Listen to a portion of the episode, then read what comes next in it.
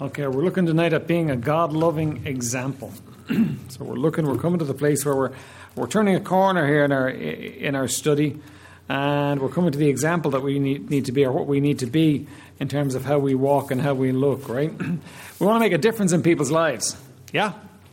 We should make a difference in people's lives. You know, if we're His children and um, He dwells within us, we ought to make a difference in people's lives. Who's the salt of the earth and the light of the world? Look around you. These people are the salt of the earth and the light of the world. Now, we don't feel very, very much like salt of the earth. We don't feel very much like anything of power. But Jesus said that we are. And we are not because we're anything. We are because the, the Lord Jesus Christ dwells in us. And the thing about it is, though, that look at Matthew chapter 5 with me.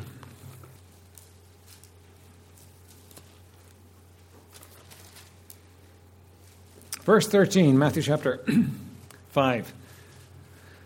Ye are the salt of the earth, but if the salt have lost its savour, wherewith shall it be salted? It is thenceforth good for nothing, but to be cast out and to be trodden under foot of men. Ye are the light of the world. A city that is set on an hill cannot be hid. Neither do men light a candle and put it under a bushel, but on a candlestick that it giveth light unto all that are in the house. Let your light so shine before men that they may see your good works and glorify your Father which is in heaven. Right? So that gives you um, uh, a purpose of your life. Right? That you're supposed to let your light, let your works, let your life so shine that people see what you're doing and don't think you're great. If they, if they think you're great, you've missed it. Right? If they think you're wonderful, what a nice person you are, you've actually missed it. What they need to see is they need to see and to understand that your Father is great. You're to be the light of the world. You're to show the world the power of God. So we're, going to be a, a God loving example. Now, we've seen that we have three basic responsibilities. The first one was to restrain the flesh through the enablement of the Holy Spirit. All right, so the flesh is to be cut off in its prime. We're not to let it go its own way and do its own thing. We are to restrain the flesh. Now, restraining means restraining. It means stopping it. Don't give it its head. Don't give it its way. Pull it back. It's not by your power, it's by the power of the Holy Spirit, but you don't give it its head. If you're giving the flesh its head, the rest of the book's nonsense. You're never going to be a God loving example if you're giving the, flesh, giving the flesh its head. You've got to get the flesh and you've got to mortify it, put it to death, strangle it. Right? So that's the first part we looked at. Uh, second, Uh, Paul taught us that we are changed when our mind is illuminated and renewed by the Holy Spirit as He teaches us from God's Word. So the Word of God gets into us, and when the Holy Spirit illuminates the Word of God, we're changed into His image. And we begin to be changed. Now we're looking at the, the, the, uh, the final section of our book now, uh, where we're going, and we're looking at um, putting on the new man. Okay, we're going to be different. Right? We're going to put on the new man. We're going to actually. Now, by the way, he's categorizing all this for us and putting it in nice, neat little boxes. It's the normal reality of the Christian life. It's just nice to have it nailed down uh, for us the way he's doing it, all right? Uh, so we're going to be the salt of the earth and the light of the world. One of the things that people have to see is they have to see this love relationship between us and God. What do people think of religion today? No, talk to me. It's Wednesday night. Fine? They which? Corrupt. They think it's corrupt. They hate it. They want nothing to do with it. Except Baptists. They love Baptists, don't they? No, it's all religion to them. they have absolutely no interest in it. You know, the fact that you're a Baptist means nothing to them except you're another, another religious holy Joe, and they, they don't care. Right? Yeah, we have doctrine that we hold dear, that's precious and wonderful and true, but you know what? They, they don't care out there what we believe. They don't care what we talk about here. They, they, they just don't care right? And um, we can try as hard as we like, very hard to get them to come in here to see what's going on. In the first place, it's just hard. People don't want to do that. All right, now, so um, how are they going to see the light? They're not going to see it in religion, they just think it's all the same. How are they going to see the light?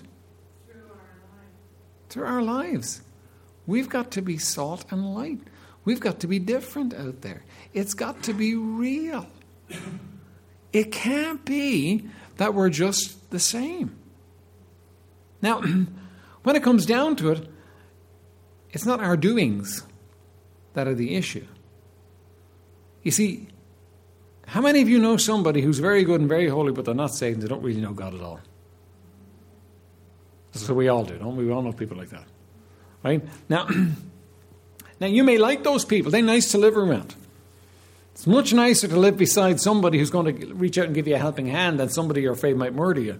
You know, that's much nicer, right? We like those people But what happens with, it, with them is that they live their lives in such a nice, good way, and we think, oh, they're wonderful people. We don't think, oh, they serve a wonderful God. Now, how would we get to the place? How would people get to the place where looking at your life, they think, he serves a wonderful God? She serves a wonderful. How would people get to that place?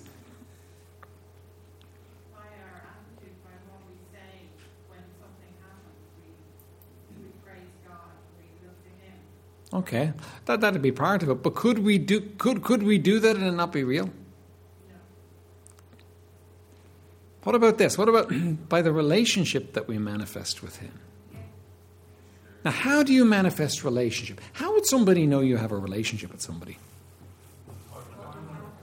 What? Talk about them, right? What else? Sorry? You be on the phone a lot. Spend time with, right? You know, people people kind of twig when you have a relationship. You know, uh, the things you do in a relationship when you have a relationship. You get a young couple that are, that are, that are together and they're courting, they're going out together, whatever they're doing. And you know what? Listen, it's incredible the things they will do for each other, the time they will spend for each, with each other, the things they will do, the gifts they will buy. It's incredible. It's very noticeable.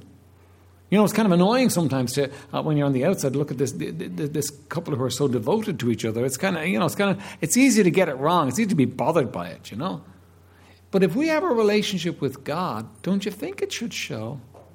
Now, I don't mean us going around, you know, blabbing about how we love Jesus, because that leaves them cold. But they ought to see a relationship. They ought to see a relationship in your life that's actually transforming for you and is having an impact upon them.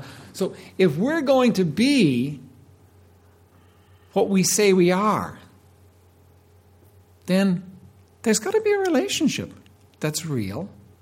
And because it's real, gets manifested.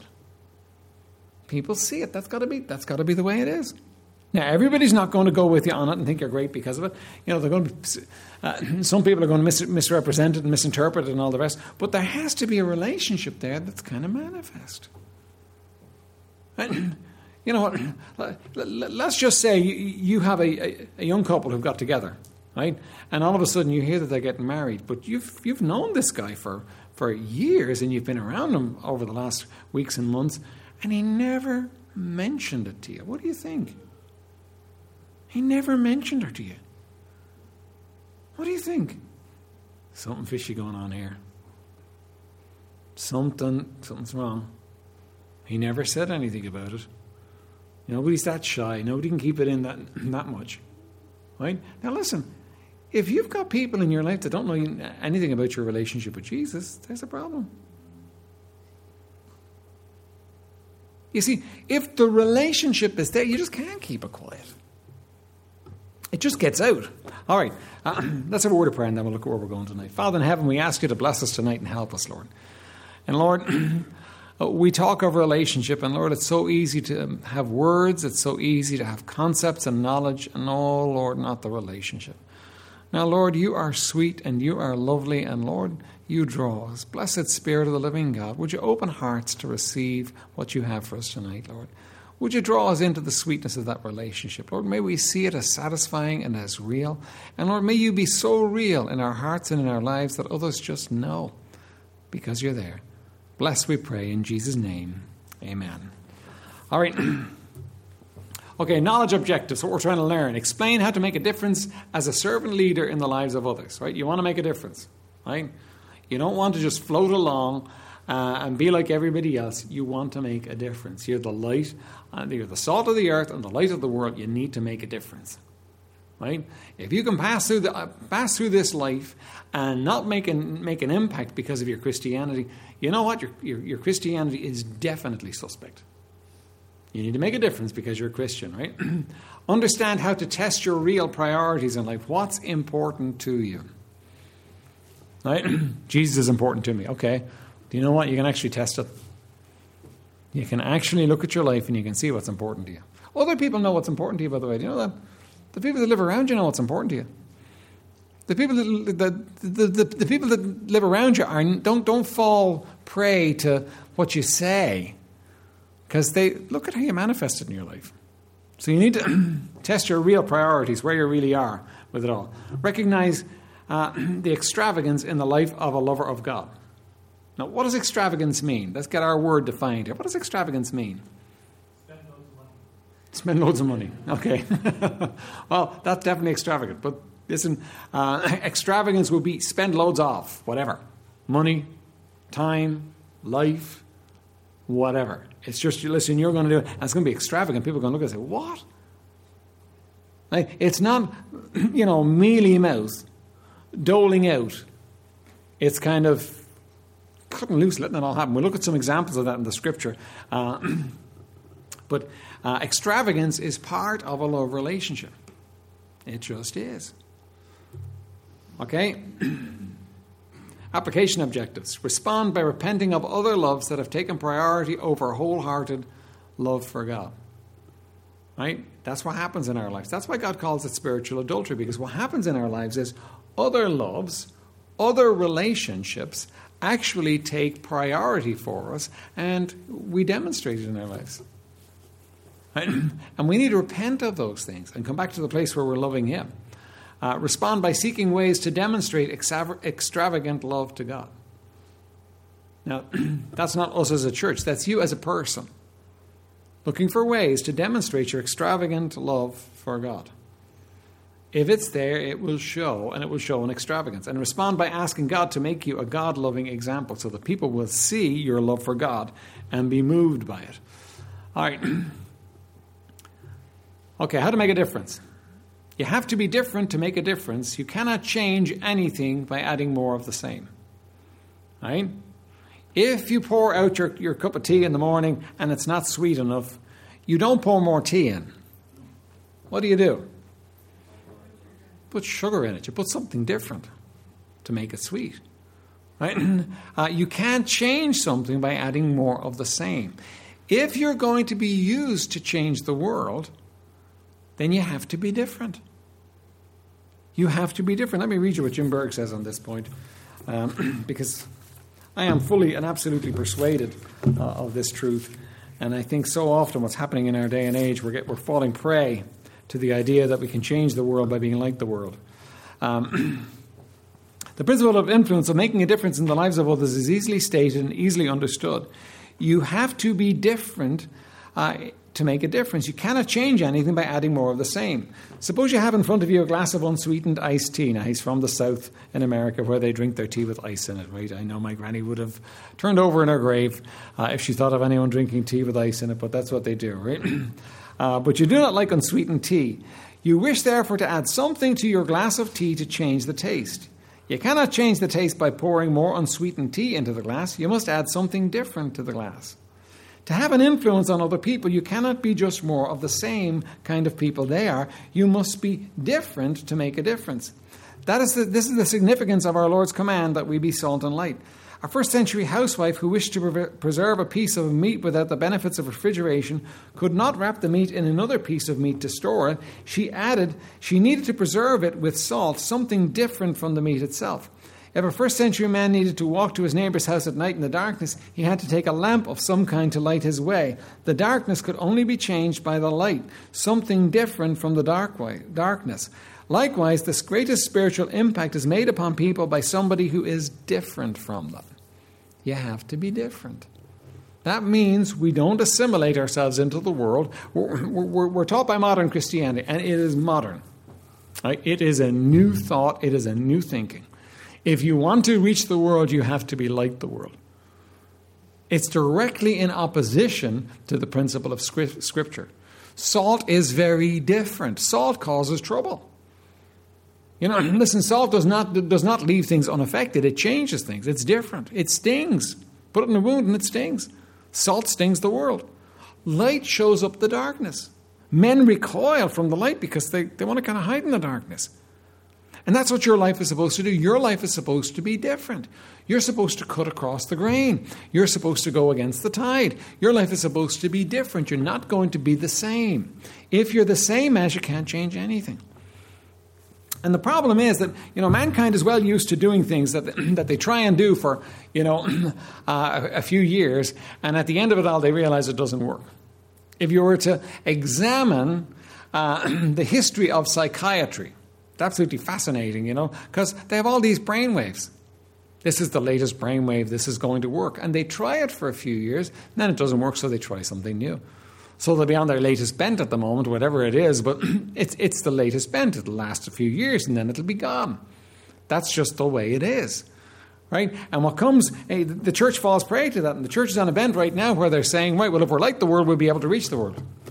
Let's dumb church down, make it acceptable to people out there, change the music, make it nice for people, make it kind of similar to the music they're listening to out there, and dumb it all down. You know, don't, don't preach too long, don't say too many things that might offend them, and then they're going to be reached. No, they're not. You have to be different to make a difference. There is the offense of the gospel. It is an offense. You can't, you can't smooth it over and make it nice. There's an effort, there's an effort out today to kind of, you know, to give God a makeover. Make him so he's not so hard and mean as he, people used to say he was before. In fact, he's a good old fella. And, um, you know, you can kind of get him on board and, you know, he, he, he's just, no, it's not like that at all. God is very different from the world. And you're his child. You're supposed to be different. You're not going for a pint with people to get them saved. You know, you're not going to the rock concerts. You're not doing those things. You're different. Being the same as is not going to give you any power to change them at all. It's when you say, no, that's wrong and this is right. And they look at you and they want to stone you, which is what they did in biblical times. They didn't, by the way, they didn't want to stone them because they were so similar. They wanted to stone them because they were so different. And that's where you get power to change people. That's where you get the purchase power to actually change people. You got to do it. Great example of that, by the way, is um, Elijah and Obadiah. Elijah, you know, was a hair shirt prophet who came up and, and, and, and told Ahab there'll be no rain till I say. And Ahab went off, and listen, he spent three years hunting Elijah down to try and kill him. He couldn't find him because God hit him. But Ahab had in his household, one of his trusted servants was actually Obadiah, who was uh, a godly man. The difference between Obadiah and Elijah was Obadiah was a blender inner, Elijah was a stander outer. And you know who, who, who won the day? Elijah did. Elijah won the day and turned the nation around. Obadiah had no impact because he wanted to be the same. You can't actually impact anything by being the same as it. We can't change the world by being the same as the world. We've got to get that in our heads. We've got to be different uh, to make a change. We've got to understand that there's no way for us to change the world by being like the world. Right? That's a pet peeve, by the way, but it's a pet peeve that I uh, that I have uh, the deepest conviction about. Right? it is not just a case of let's stay the same because we're the same. No, let's be different because being different gives us power to change things. And when God moves, and He will, it's the people who stand out as different that actually create the change.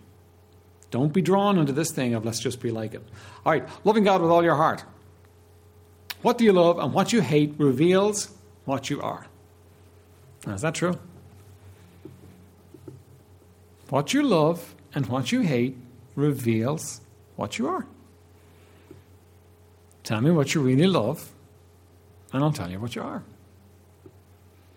Tell me what you really love, and I'll tell you what's going on inside. What you love and what you hate reveals who you are. Our anxieties reveal our priorities. Okay, what do you worry about? Right now, we're going to reveal our hearts. I'm not asking you to tell me now, but what is it that you worry about? What is it that, gets under your skin and just worries you? Is it money? Well, you know what? That's what you love. Because we don't worry about things we don't, care about. Right? You know, we, we, we don't get concerned about things that are of no value to us. We get concerned, we worry about things that are of value to us. Right? So your anxieties reveal um, what it is that's going on in your heart. Um, if you determine what a man worries about, then you determine what his treasures are, because he worries about his treasures. He worries about the things that are important to him. Right? our preoccupation reveals our priorities. Right? You know, when you come to the um, time management people, they will, t- they will tell you to do this. They will tell you to write down how you spend every quarter of an hour during the day. That seems like an absolutely, you know, incredible task, you know, to actually keep keep track of what you do every quarter of an hour. And you really can't backtrack on it. You have to do, do it as it's happening because you forget so quickly, right? Right? But be honest and write down what you're doing. Now, if you would do that for a week and bring it to me, I could tell you what your priorities are. Isn't that reasonable? Because we spend time on the things that are important to us. That's just the way it is. And people say, oh, well, I'm too busy. Yeah, you're too busy for some things, but you're not too busy for other things. Because there's 24 hours in a day. And everybody gets their, their shot at it. Everybody gets their 24 hours in the, in the day, you know.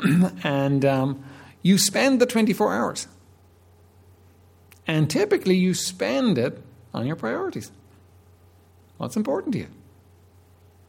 That, that's what you're doing with your time. So, you know, your preoccupation reveals your priorities. Our anger reveals our priorities. You don't get angry and upset about things that don't matter. Right?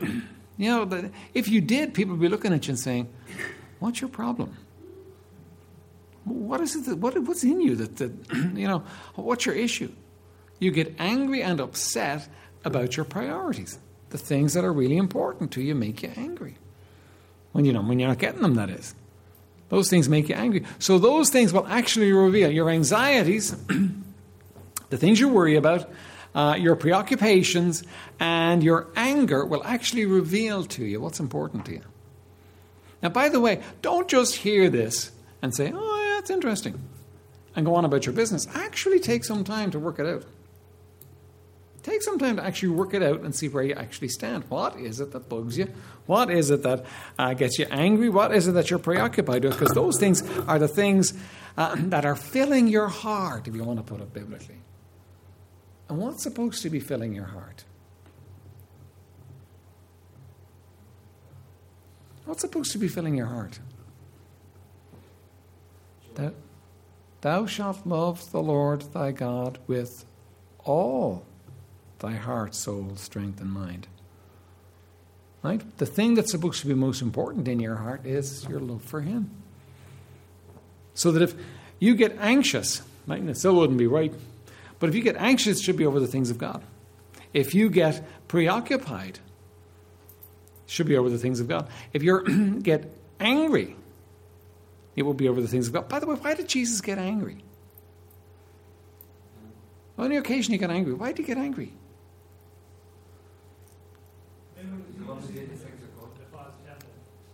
Okay, they were defiling the temple. If my father's house is a house of prayer, and you have made it a den of thieves. His anger was over the father. Why? Because his preoccupation was the father. He was preoccupied with his father, so therefore, that's what, that's what made him angry. now, he never got anxious uh, about anything, but he was preoccupied. You know, uh, the guys will go looking, where is he? Where is he? Everybody's looking for him. Where's he gone? What's he up to? I mean, this is ridiculous. The whole the whole city's out looking to find him, and he's gone. He's vanished. Oh, there he is over there. What's he doing? He's praying. He's spending time with his father. It was. By the way, can you imagine this? Can you imagine having the power to heal everybody you came in contact with? That'd be heady stuff, wouldn't it? That would be heady stuff. Now, you'd be, you'd be in hot demand. He was in hot demand. But do you know that he thought it more important to go and spend time with his father than to heal people? That was his preoccupation. That was what was important to him. All the rest that he was doing, he was doing in obedience to the Father, but what drove him was the Father. And his love for the Father, his relationship with the Father. Remember, the guys come to him in, in John chapter 4. Uh, they've gone and got lunch, and he's talking to the woman at the well, and he says to them, I have meat to eat that ye know not of. My meat is to do the will of him that sent me. See, the Father was his preoccupation, the Father was his food. The Father was worthy of giving up sleep over the Father. Listen, his relationship with the Father was the thing that drove his life. Now, it's supposed to be like that for us. And before you say, oh, I can't, you have the Holy Spirit within you to enable you to do, to be. You know, so what, what is it? What, what, what do your anxieties, preoccupations, and anger reveal about you? All right, loving God with all your heart. No one is ever apathetic. Every man is passionate about something. Right? Don't, don't we say, yeah, well, people are just apathetic today. I go down to Croke Park last Sunday. There weren't many apathetic people down there, were there? They were passionate. Right? And what happens is we're all passionate about something. There's something that's exciting in this. We're not apathetic, we're just apathetic about certain things. Apathy is not something that, that kind of spreads over our lives generally. I, I realize there can be sometimes when it does, but we're passionate about some things. Right? A God, a God exhilarated lover is extravagant. Right? Now, what we're looking at is, you know, the passion that we so easily have for other things in the world, having that in relationship to God, and that makes us extravagant. Now, let me read you a couple of quotes. Right? C.S. Lewis again, he said this. He says, we are half hearted creatures, fooling around with drink and sex and ambition, when infinite joy is offered us, like an ignorant child who wants to go on making mud pies in a slum because he cannot imagine what is meant by the offer of a holiday at the sea. So you've got a child who's never been to the sea, doesn't know what the beach is, and somebody says, You want to go to the beach? He says, No, I'm too busy playing in the mud. And he stays making mud pies, not knowing how much fun he could have if he would just take up the offer and go to the beach. And the same is true for us that what we do is we play around in the shallows because we don't really understand what we're being offered. What we're being offered is infinite joy. What we're being offered is a relationship that satisfies every need of our hearts and lives. But because we don't understand it, we're passionate about trifles and we miss the reality. Let me read you another one. This is Jonathan Edwards, written over 100 years ago. Um, he said, We are nothing if we are not in earnest about our faith, and if our wills and inclinations are not intensely exercised.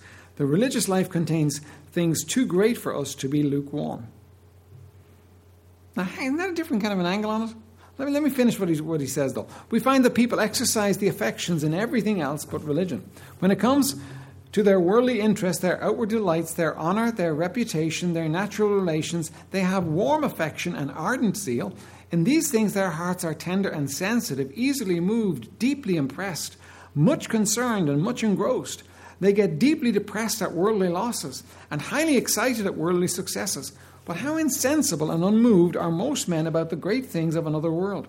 How dull, then, are their affections?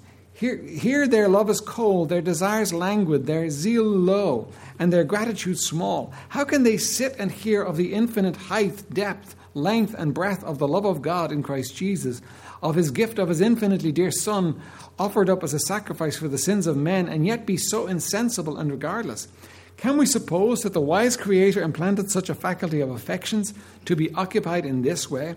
How can any Christian who believes the truth of these things not realize this? What's he saying? He's saying, listen, God made you for better things. God made you to be preoccupied with things much higher, much grander, much better than the world. God made you for better things. God made you for himself. And he made you so that you could enjoy greater things. And we miss it. we miss it. We miss the great things God. We settle for so much less. Now, the detriment of it is this, right? First of all, if we settle for so much less in our own lives, well, we just know much less. But what effect does that have on other people? Right?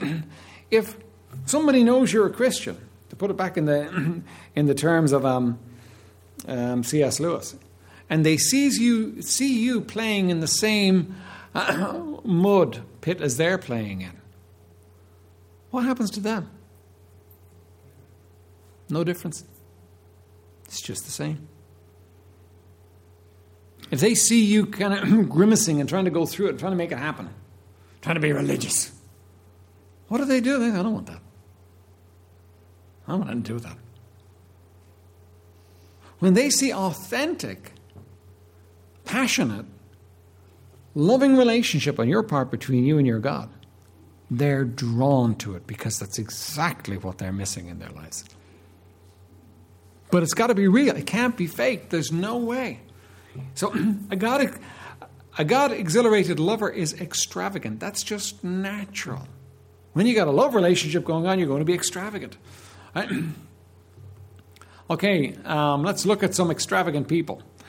Um, Luke 7 36 through 50.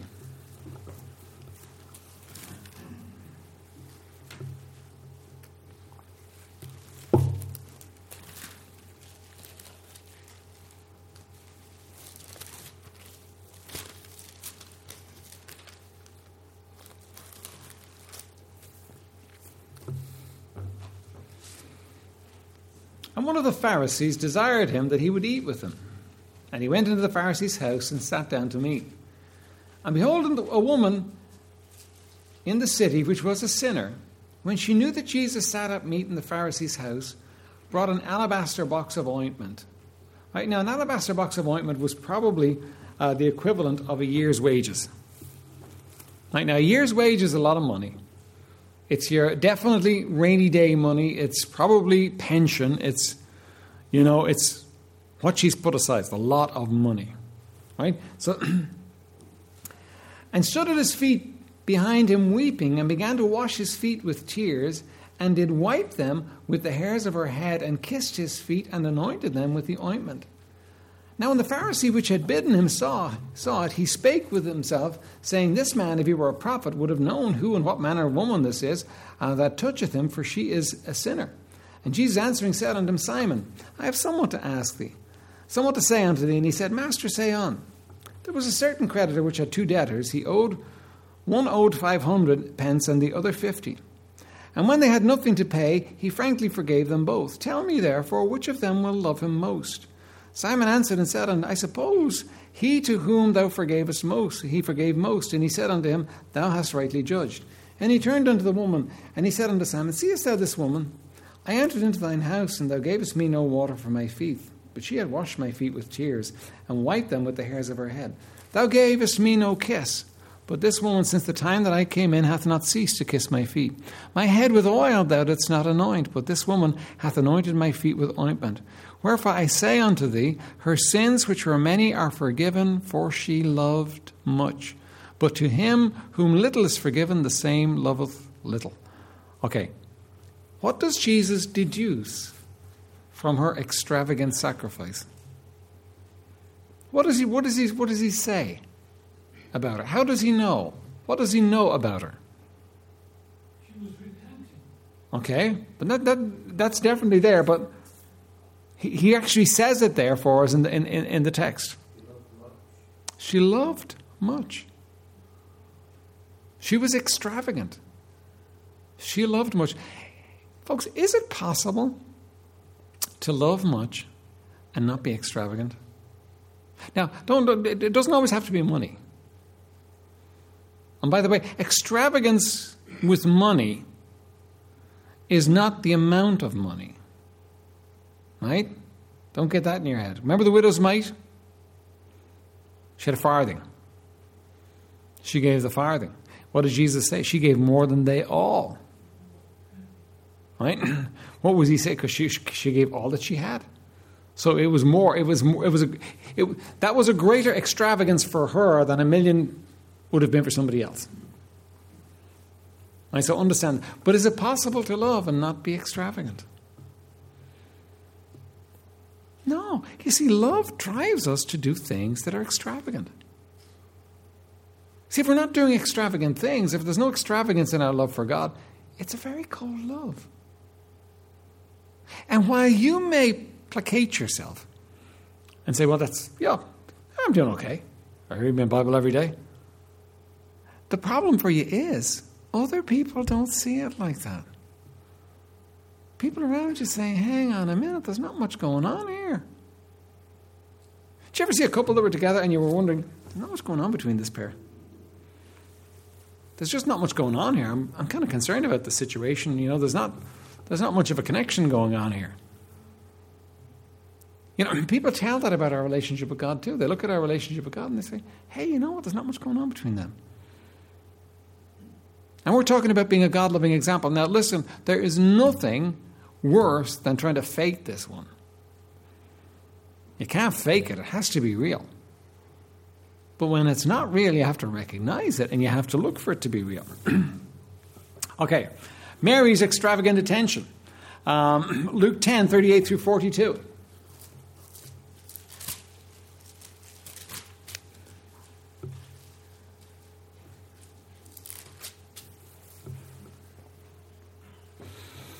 Now it came to pass as they were as they went that he entered into a certain village, and a certain woman named Martha received him into her house, and she had a sister called Mary, which also sat at Jesus' feet and heard his word. But Martha was cumbered about much serving, and came to him and said, Lord, dost thou not care that my sister hath left me to serve alone? Bid her therefore that she help me. And Jesus answered and said unto her, Martha, Martha, Thou art careful and troubled about many things, but one thing is needful, and Mary hath chosen that good part which shall not be taken away from her. Now, to your mind and to my mind, this is dreadful. She's leaving poor Martha to, to, to, to, to work her guts out preparing dinner, and she's just sitting at the Lord's feet. But why is she sitting at the Lord's feet? because her love for him requires that she be there. She's going to do another jar of ointment for the Lord as well. But her love for him requires extravagant attention. And the problem is that extravagant attention can sometimes be uh, misunderstood. You know, when she actually takes and, uh, uh breaks the ointment, Judas is going to be upset. He's upset because what he's saying is, listen, that, that listen, that money could have been could have been used to feed the poor, and and me. is really what he was saying. But but you know, the extravagance can be misunderstood. But what's happening here? The Lord is calling it right, saying one thing is needful, and she's chosen that part. The Lord says she got it right. It's more important to be sitting listening to me than to be cooking dinner. Anthony.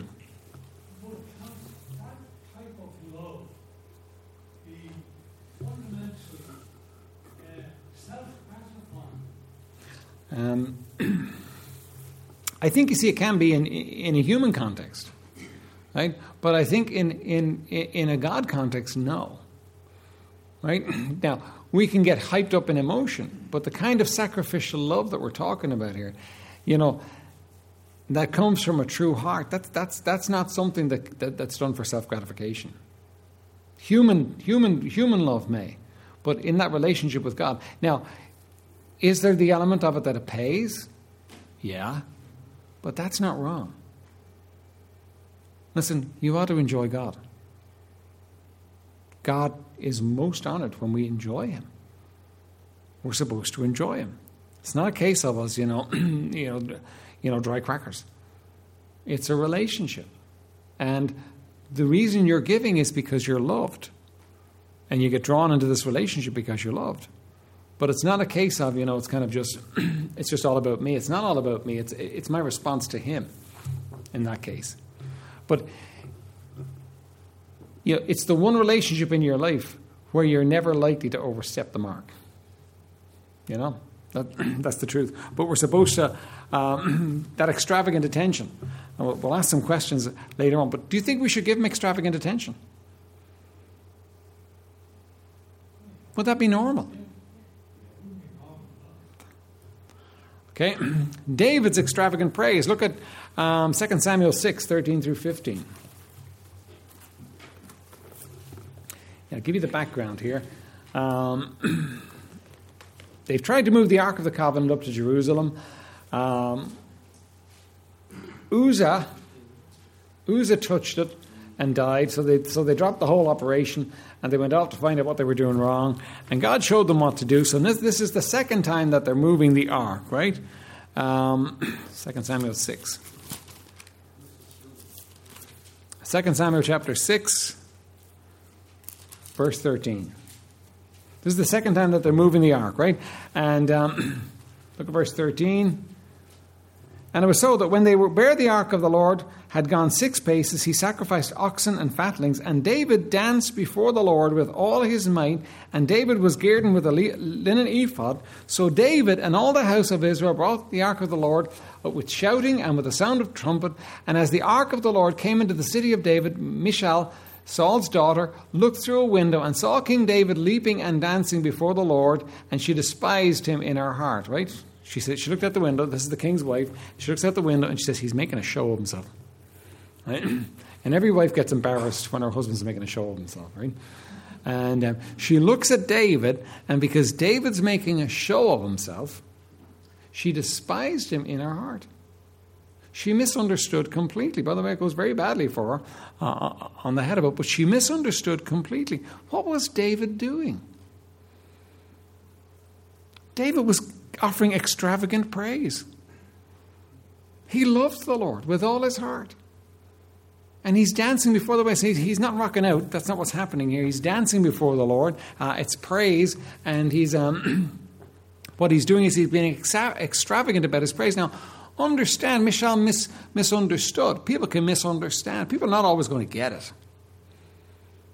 You know, when you're extravagant before the Lord.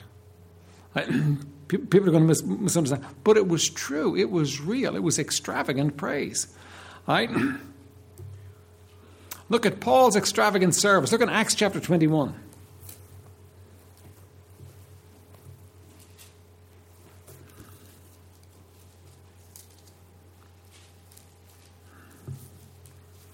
Verse 13.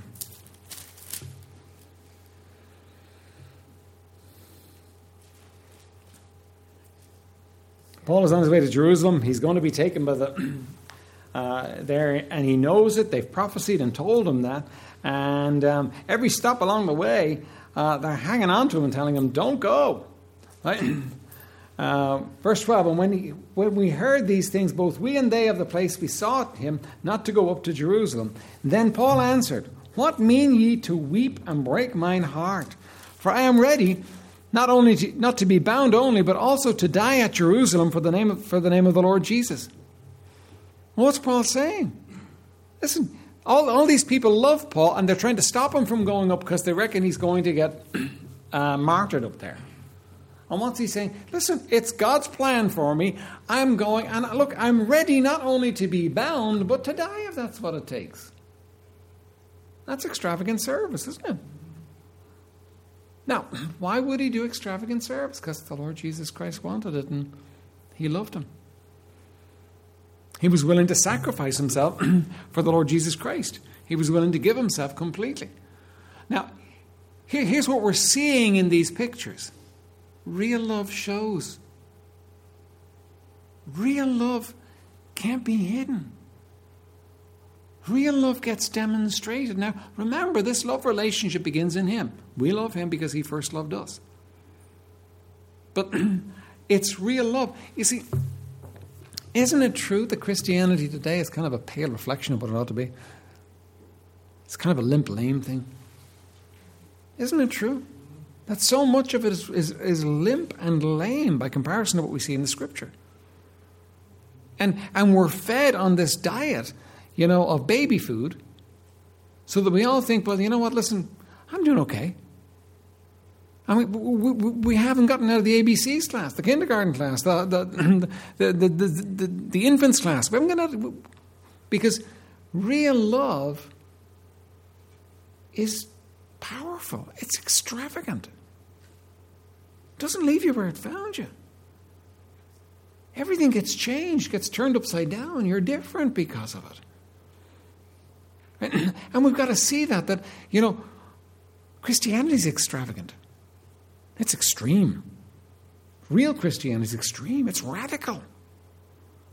It's not just, you know, you plod along in your life, you know, and you kind of, you, you got your Christian badge now and you plod along and everything else is the same. No, no, no. This Christianity thing changes everything. Everything gets turned around because of Christianity. The extravagance of our God in giving His Son to die for us. That's extravagant. Would you? Would you give your son? Not for anybody. Would you give your son for people that didn't care? He did. That's extravagant. Our extravagant love is just uh, a reflection of that extravagant love. Penetrating question Who would want to be like us? Who looks at you and says, Oh, I wish I could be like that? Who would want to be like us? If we are not known to be God loving believers by our obvious extravagance for the lover of our soul, why should those who follow us bother with him either?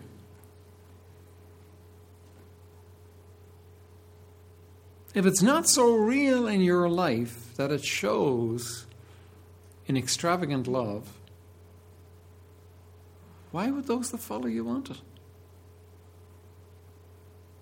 You know, there's, there's a strange thing about Christianity.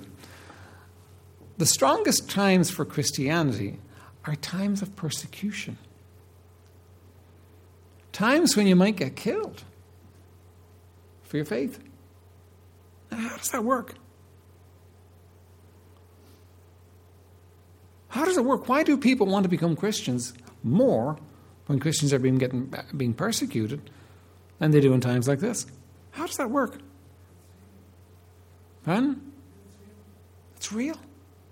They see the reality of your Christianity. And when they see the reality of your Christianity, they want it. There's not much real out there. There's not much out there to grab anyone's mind, heart, and soul and attention. And when they see you with something that grabs your mind, heart, soul, and attention, that impacts greatly. But if you stay in the baby class Christi- eh, of Christianity and don't get to the extravagant part, listen, you're not there then they're not going to see it. You know, listen, you're patting yourself on the back because you go to church three times a week. And thinking, man, it's a sacrifice, but I do it anyway. What sacrifice? You get a couple that are, that are getting married, and, and, and the guy is saying, Oh no, I've got to go out with her again tonight. you know, uh, hello, problem here. Right? You know, you're going to have your devotions, and it's kind of, oh, I've got to get up and have my devotions now. You know, the matchsticks in my eyes because I'm in the men's home and I've got to have my devotions, right? Uh, hang on, something wrong. Now, look, I understand every, not everybody's there, and you don't get there overnight. There's time involved in it. But you got to look at the reality of listen, if there's a love relationship there, it's fun. Now, I know fun is the wrong word, but it's not hardship. And when that love relationship is there, it's contagious. It just touches other people.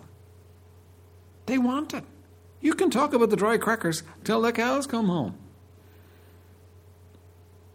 And what they say to you is, well, I, got, I can get dry crackers in my own church anytime.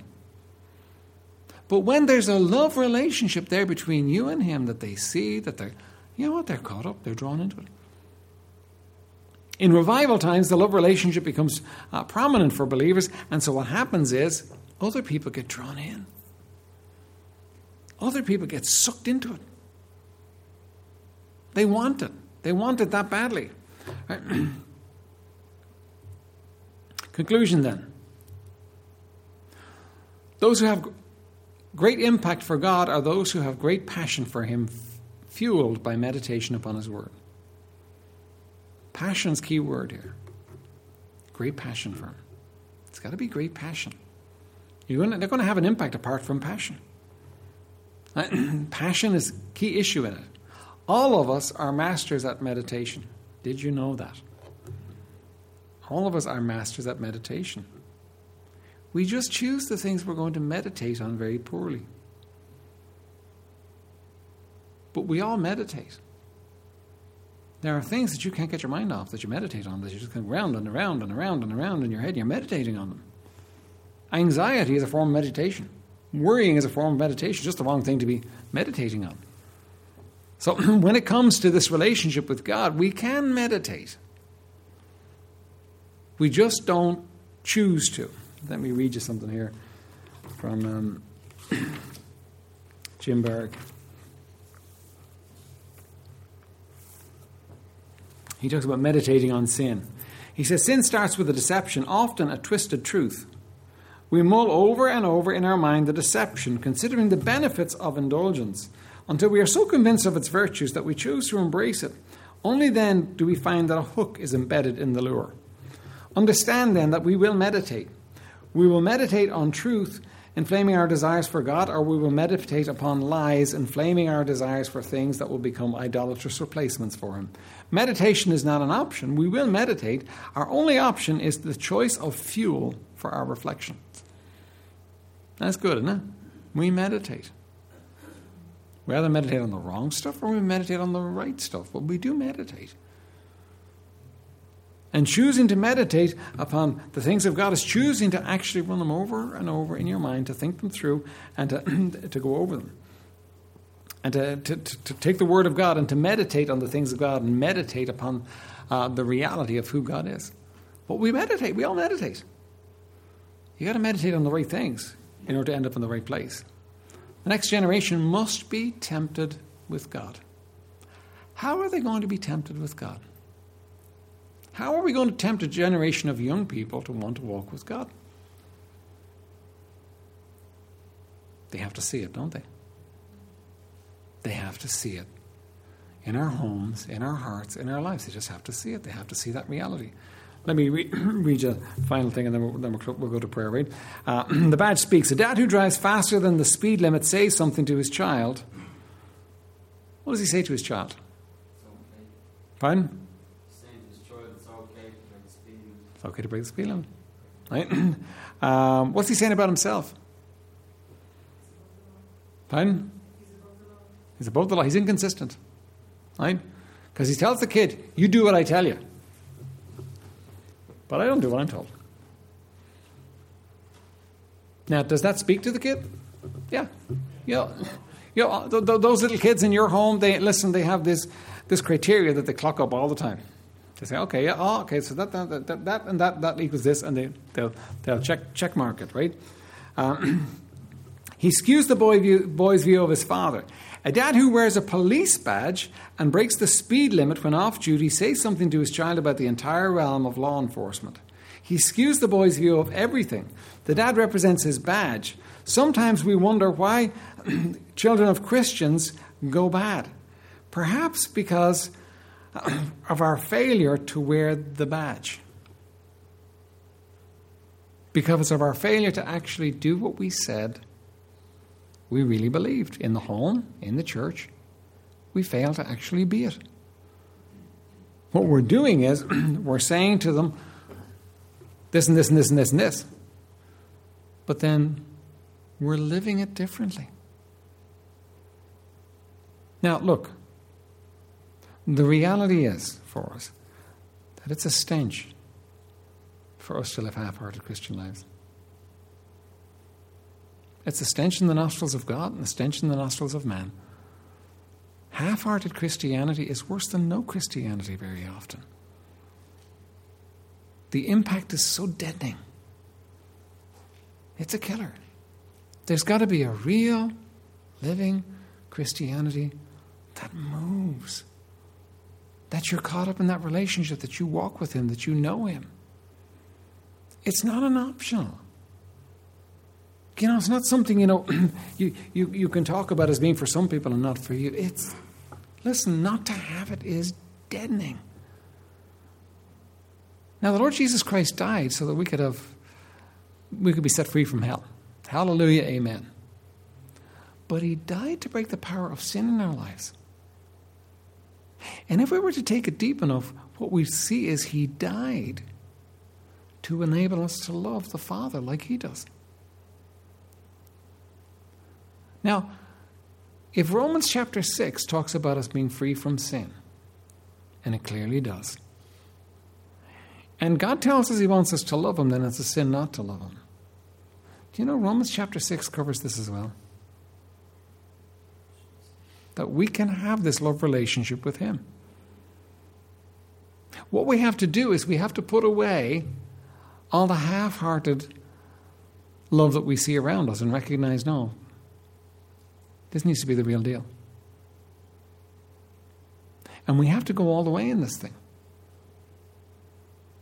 We have to overcome the obstacles of people that have modeled it wrong for us, and we have to go all the way to a love relationship that's real, that's vibrant, that's passionate. Not fake, not put on, it won't work. But we have to go all the way. And when we go all the way with this thing, what we're going to find is that we're the God loving example we long to be. And we're going to find that other people are greatly influenced and moved by it. Now, revival will do that for you. But you know what? You can have revival tonight in your own heart. If you'll deal with sin and tell him you want this, God will work it out in you. God will do it. Let's bow for prayer. Father in heaven, would you bless your people? And Lord, would you let us see the reality of this relationship that's essential to our Christianity? And all blessed Spirit of the living God, Lord, where we've failed, would you forgive? And Lord, for those that are looking at the situation and saying it's not possible, oh Lord, would you blow away that unbelief, that lack of faith, Lord, and have them come to sweetly trust you, Lord, for it. Oh, and blessed Spirit of the living God, would you hover over us? Would you cover us with your love? And would you cover us with your presence and with your power? And oh, Lord, may we be a church that loves you with passion. And may the world see and know, and may our children see and know. And Lord, may there be uh, a move so great, Lord, that it affects and draws others in. And Lord, to you be the glory in Jesus' precious name. Amen.